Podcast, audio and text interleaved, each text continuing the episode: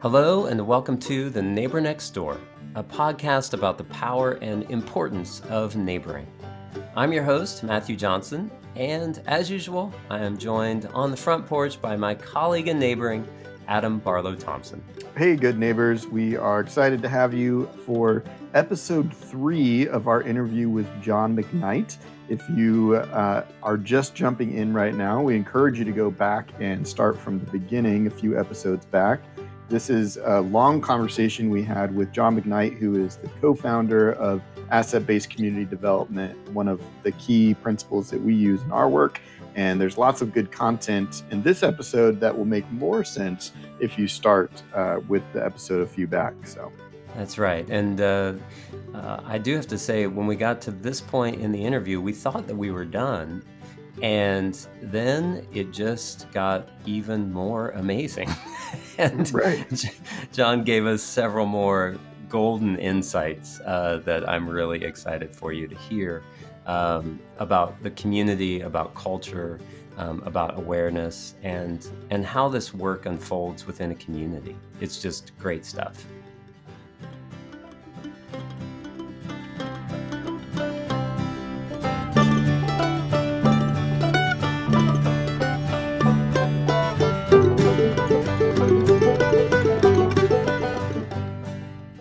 I'm interested in what kinds of things can be promoted that will create a culture hmm. of community. Mm-hmm.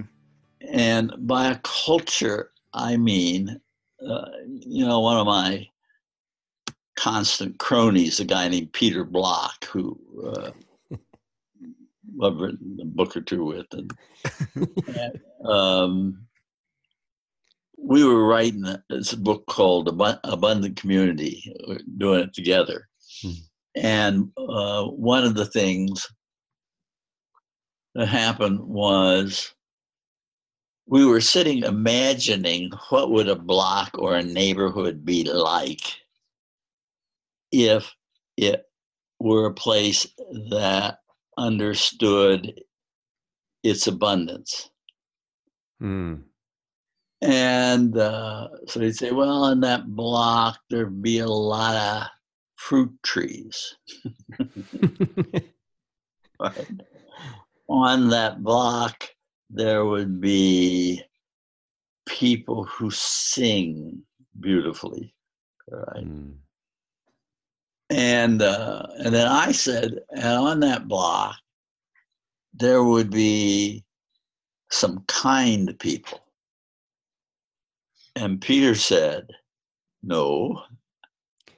He said, On the block we're imagining, it is a block that calls forth kindness. Hmm. Not that there are seven really kind people, but a culture calls forth kindness. Right. Mm. So the goal in my mind is how do you promote a culture, right, that calls forth connectedness? Hmm. I'm working with a, a, group in, of all places, Menasha, Wisconsin, intensively over this question how does a community consciousness develop? Mm-hmm. Yeah. So that you could knock on the door and say to somebody, Tell me about this neighborhood. And they would say, Well, what we do is this and this and this. Mm-hmm. That's our way. Mm-hmm.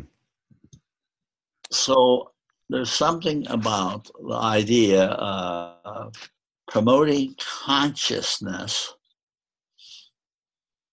of our way that builds culture. And so I sort of meet by Zoom with these uh, two women in this little neighborhood in Menasha. And each month, one of the questions I ask is, what have you done about consciousness of our being on a block that does stuff? Mm. Now they are promoting doing stuff, but it is also that they are doing things to make people conscious of what they're doing. Yeah. and that grows out of having a core group. Hmm. So they've spent, you know, well, half a year getting a core group Hmm. who sort of got this in their mind, right? And who can begin to talk about us, our block, our way.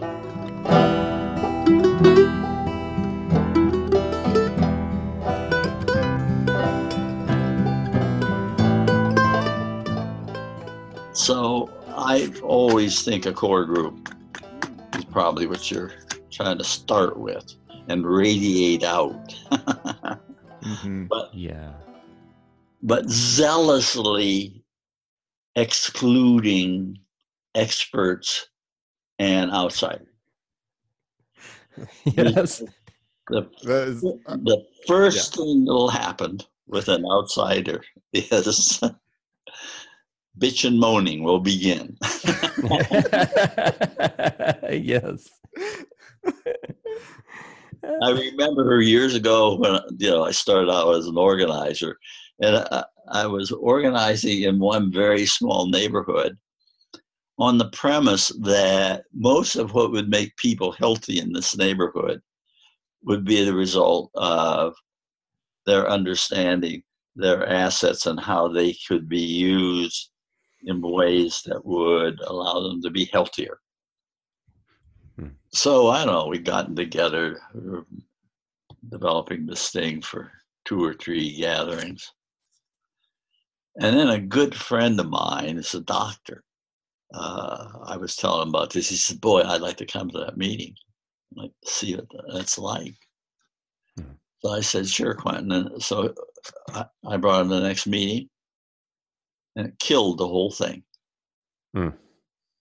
Everything that they had been talking about in terms of health was within their command. Now, all of a sudden, it changed, and there was somebody who really commanded health. Hmm. and the way you know them, it's DR in front of their name Yep. or MD at the end of their name. Uh, So uh, hmm. I'm sure that culture building does not come from collaboration. Hmm. It does not come from co production. It comes from association. yes. Yeah.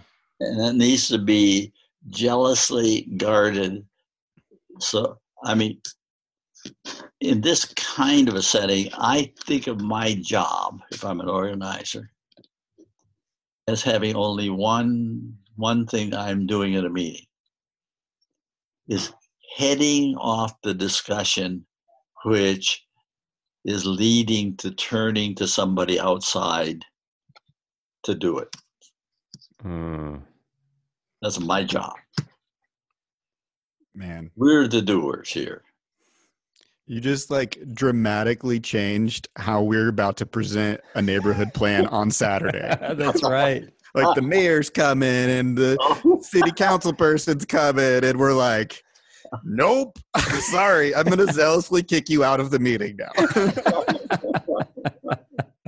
Well, no, it, this is a big public affair. I'm, uh, I'm thinking about the real working right, group. right.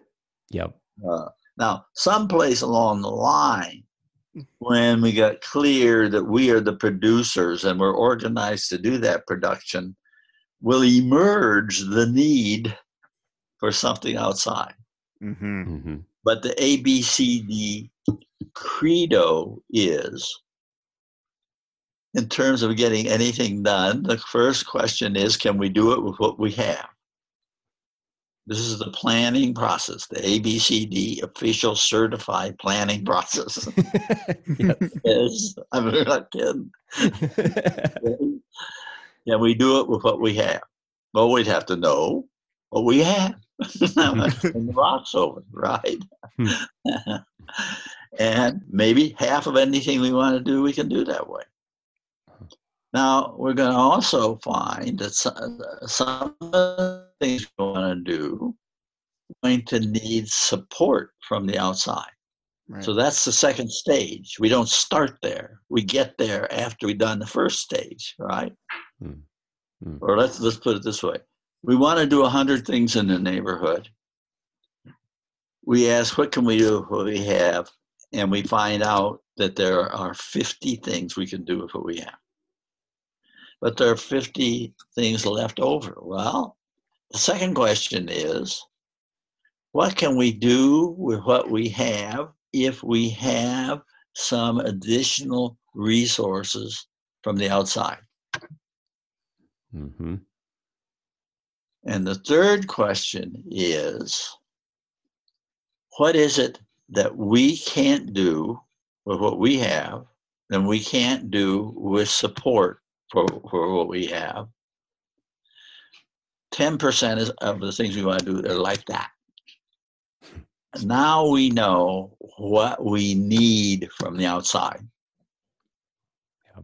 But going back to my garden, you don't know what you need until you know what you and almost all institutionally stimulated activity starts with what do I have in the institution, right?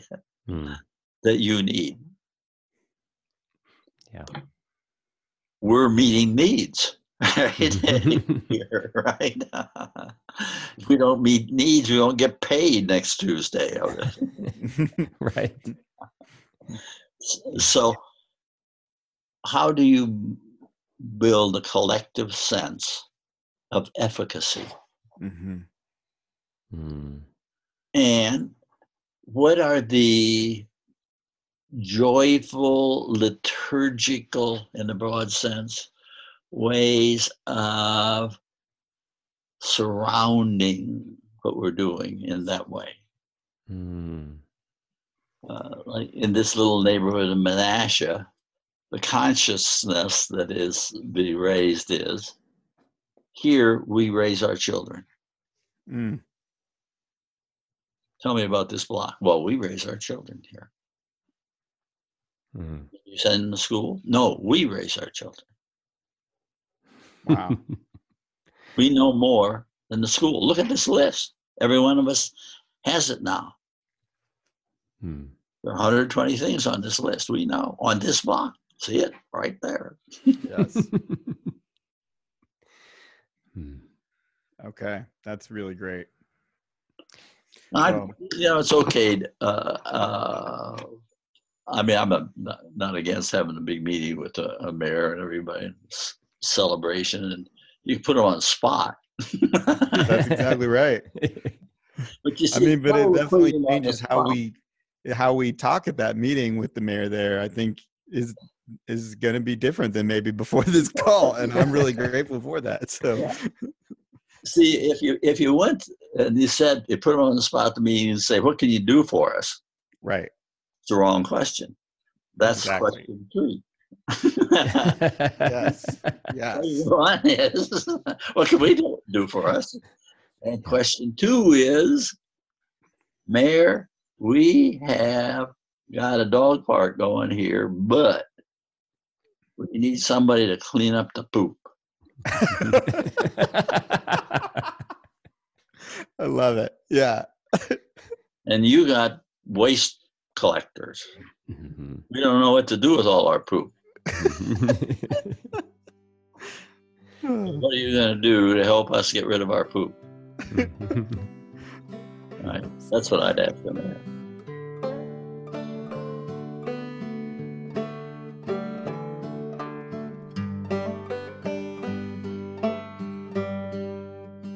I'm a Scotch Irishman. My ancestors came from Scotland and Ireland. Hmm. And uh, I've fairly often gone over to Europe to work with groups on ABCD, but I always come back via Scotland and Ireland, my homeland. Yes. And uh, I always like the west of Ireland, little villages there. You, you can see what a real community is like hmm. until the television came, incidentally. But hmm. at any rate, hmm we rented a little, little thatched house in a little village with, I suppose, 20 houses, mm-hmm. a big church, and a little grocery store. And outside of this village was a lake. And I'm a, a, fisherman. I always carry with me wherever I go a collapsible rod and a reel. and so I thought, boy, this is great. I can fish. So I walked down the street uh, to the little grocery store. And this grocery store, uh, there's a little path that led into it, and, and the door was open. I walk in, and there's an old white haired Irishman in there. and uh, I say to him, I said, Sir, I wonder, do you sell bait? And he looked at me sort of curiously, thought about it for a while, and he said, uh, Well, what do you mean, bait? Yeah. And I said, Well, like worms. Do you have worms? And he looked at me and he slowly broke into a smile. And he says, Sonny, he says, look out there. He pointed out the door. Yeah. He says, You see there on each side of the, of the path to the store? You, you see those great big rocks that I've painted with whitewash? The tree on each side. I think if you go out there and turn those upside down, you'll get all the worms you need. Mm. now, every neighborhood is full of worms. but we what are the factors that lead us not to see it? Mm. And it is individualism, isolation, television, computers. Mm-hmm. And you have all those four factors impinging culturally on everybody. Mm. And on that kind of a block, it's a stony place. Nobody can see what's there. Mm. So the work ahead is turn those rocks over. Most of what you need is right there on the block. Mm-hmm. yes. That's it. Oh That's my. it. That's it. That's it. That's it. Well,